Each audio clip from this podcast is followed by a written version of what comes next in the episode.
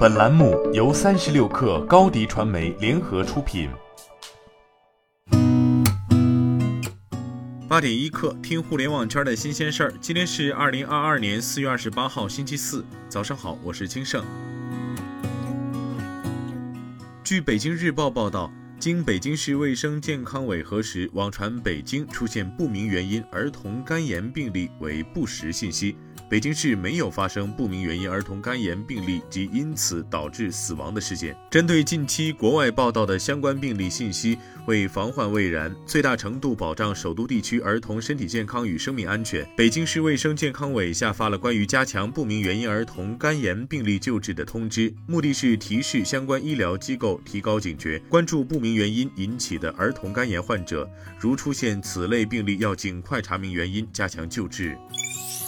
据央视新闻报道，国家药监局昨天再次审查批准一个新冠病毒抗原检测试剂产品。截至昨天，国家药监局已批准三十个新冠病毒抗原检测试剂产品。新冠病毒抗原检测试剂适用于新冠病毒抗原检测适用方案试行联防联控机制综发二零二二二十一号规定的人群。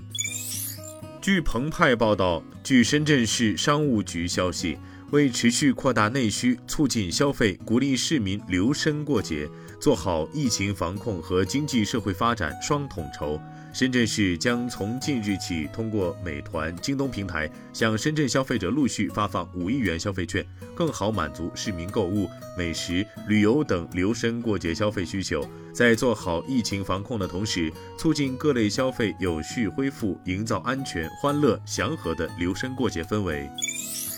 大疆在官网发布声明称，大疆正在对全球业务进行合规风险复审，在复审期间，大疆将暂时停止在俄罗斯和乌克兰的所有商业活动。大疆正在与客户、合作伙伴和其他利益相关方就暂时终止受影响地区的业务运营开展沟通。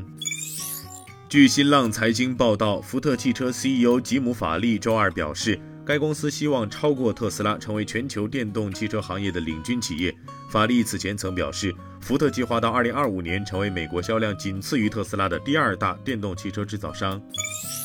据新浪科技报道，马斯克以440亿美元收购 Twitter。如果马斯克无法筹集足够的资金完成收购，按照合同要求，马斯克需赔偿 Twitter 十亿美元作为合同终止费。反之，如果 Twitter 接受与马斯克竞争的收购邀约，或者股东拒绝交易，Twitter 将支付十亿美元给马斯克作为分手费。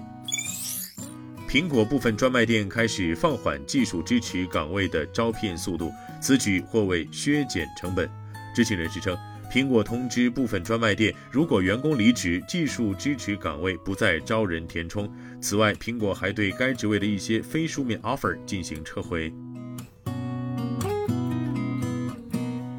今天咱们就先聊到这儿，我是金盛八点一刻，咱们明天见。